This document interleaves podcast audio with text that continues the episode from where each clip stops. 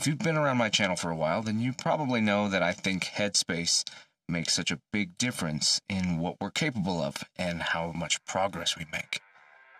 So today let's talk about why I think you might be getting in your way.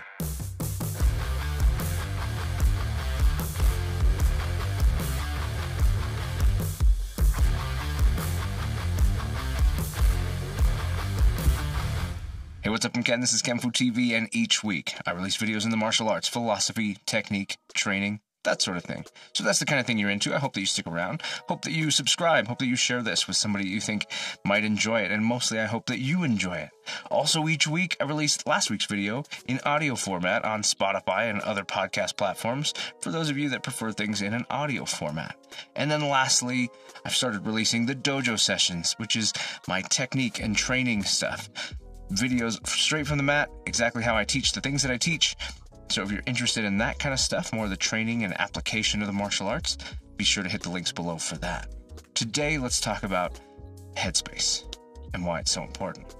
The other week, I sat down with a bunch of my students and, and we filmed some assessments, I guess you could say, where we went through a variety of, of things that they've learned over the years and just they got up each one at a time and demonstrated their their version of it, how they do it, and what they remember of it. There wasn't a lot of prompting, there wasn't a lot of, of instruction. It was just, hey, this is what I want you to do, and they would get up and do it. One of my students, my my top student, in fact, I talked to her afterwards, and I had asked if she'd gone back and watched that video at all, because if you're not new around here, you know that I'm a big fan of using video as a way to to amplify your growth, your training, right? Be able to look at the things and see what you can do and, and where you're at and that sort of thing.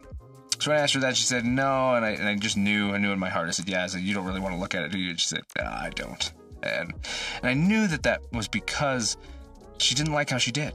She, I could tell when she was doing it that she wasn't happy because she's she's the top student, so she was the one who went first. So she got to be the person who got to figure it out as she went and didn't get a chance to see how it went and what everybody was doing and all that kind of stuff. She got to be the one who was the guinea pig, so to speak.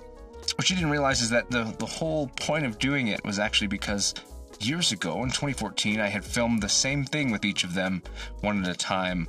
Only it wasn't in front of everybody. They just, I pulled them off the mat. Other people were training. I pulled them off the mat and had them just demonstrate on video the stuff that they're doing different drills, different things. And I did this recently so that I could put those two together so that they could see where they've come from, how their training has changed over the years. So when she went back to look at her video, what she got to see when it first started was then the 2014 version of her doing the same drills, and then it cutting to now the 2022 version of her doing those drills, so that she could see the progress and how much growth has happened. One of the things that is the most difficult to to really kind of reconcile, I think, as you get better is you start to be able to really identify and see the areas that you are lacking. The things that you don't know, the things that you didn't go as well as could have, the things you've been working on that, that maybe you just didn't land it right, you didn't nail that thing. And so you see the gaps in your training, you see the areas that you want to push further and do better. And it gets really hard to look at how you're doing and actually recognize the fact that you're doing pretty damn good and you're not spending a lot of time actually thinking about the growth that you've had, the time and the progress that you've made, all of that, that just falls away and we just don't think about it. We don't spend any time thinking about it. We look at what we did either mentally right after doing it or, or on video or something like that, and all we can see are the things that we're failing at, the things that weren't to the, the standard that we wanted. It is so important that instead of doing that, and we should acknowledge those things, the things that we want to continue to pursue, the things that we want to do better, the things that that we feel like we have room to improve on. We should acknowledge those things. But we also need to make sure that we're stopping to pay attention to just how much we've grown. How much more we're able to do than before, how much smoother we're moving or whatever it is. Are you getting better? Are you improving? Do you even recognize the improvements that you're making? Or are you so caught up in the things that you're not able to do or the things that you didn't do well that you lose sight of just how good you are doing, just how much progress you have made? When you assess yourself, do you see the things that you could improve or the areas that you're failing? Do you see the things that are better than before, the things that you're proud of? Or do you only see the things where you didn't do as well as you thought and the things that you're not proud of? That's up here. That's mindset. That's you see what you look for. And if you look for where you're failing, if you look for where you're not good enough, then you will you will confirm that. You will reaffirm just how not good enough you are. Whereas if you look for the areas that you've improved, the things that you're proud of, the things that you are doing well, then maybe, just maybe, you'll see the places where you are good enough. So as you train and you make assessments, just make sure not to spend so much time focusing on where you're failing, where you're not good enough. See those opportunities as areas that you could improve and grow into, but make sure you take the time to recognize the things that you are doing, the improvements you have made. Just because you're not 100% where you want to be doesn't mean you're not 90% where you want to be, and 90% is pretty dang good. So take the time to appreciate that. Take the time to be proud of that. Along the way, there's going to be plateaus. There's going to be things, there's going to be times where you feel like you're just not making progress, that you're just not good enough.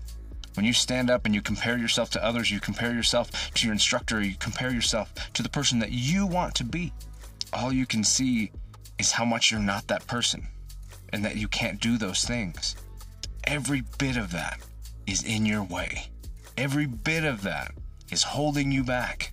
And when those plateaus come, it makes it so much harder to pick yourself up and keep going and work through those plateaus. You hit those times where you just feel like you're slogging along and continuing is how you get to the other side. But you know what? I I think over all of the years, every time I've hit a plateau, it's grinding for for the 10%. The plateaus show up and they're so obvious because earlier it felt like you were making leaps and bounds of improvement large sweeping changes. And then you hit those times where you need to, or where you are refining. And instead of making big, giant percentages 20, 30, 40% improvements at a time, you're making 5%, 10% improvements. And it doesn't feel worth it. It feels like you're not good enough. But those are the hardest times. And those are the times that define who we are and make us the people that are go beyond what other people are doing the people who can make it through those plateaus where we just don't feel like we're getting somewhere. But instead, we're just working on those really hard parts of improvement that separate us from the pack. When was the last time that you made an assessment of yourself and were truly honest with how great you're doing? And didn't spend all of your time focusing on how bad you're doing and the things that you wish you weren't doing or wish you could do or whatever it is. They're both there. You see what you want to see You see what you look for. So I encourage you go make an assessment. And if you can, if you have an old assessment, something that you've got video of of you years ago or even months ago doing that thing, go record yourself doing that thing again and then compare them. Then through that comparison, you're going to be able to see just how much better you really are, how much progress you've really made. This is why I love video so much.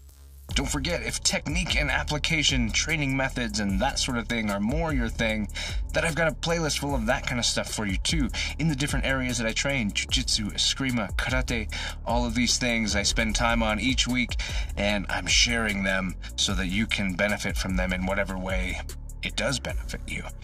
So be sure to check that out. There's links in the description for the dojo sessions. And if you prefer this in an audio, don't forget to subscribe to the audio podcast. That's it for this week. I'm Ken. This is Kenfu TV, and I'll catch you in the next one.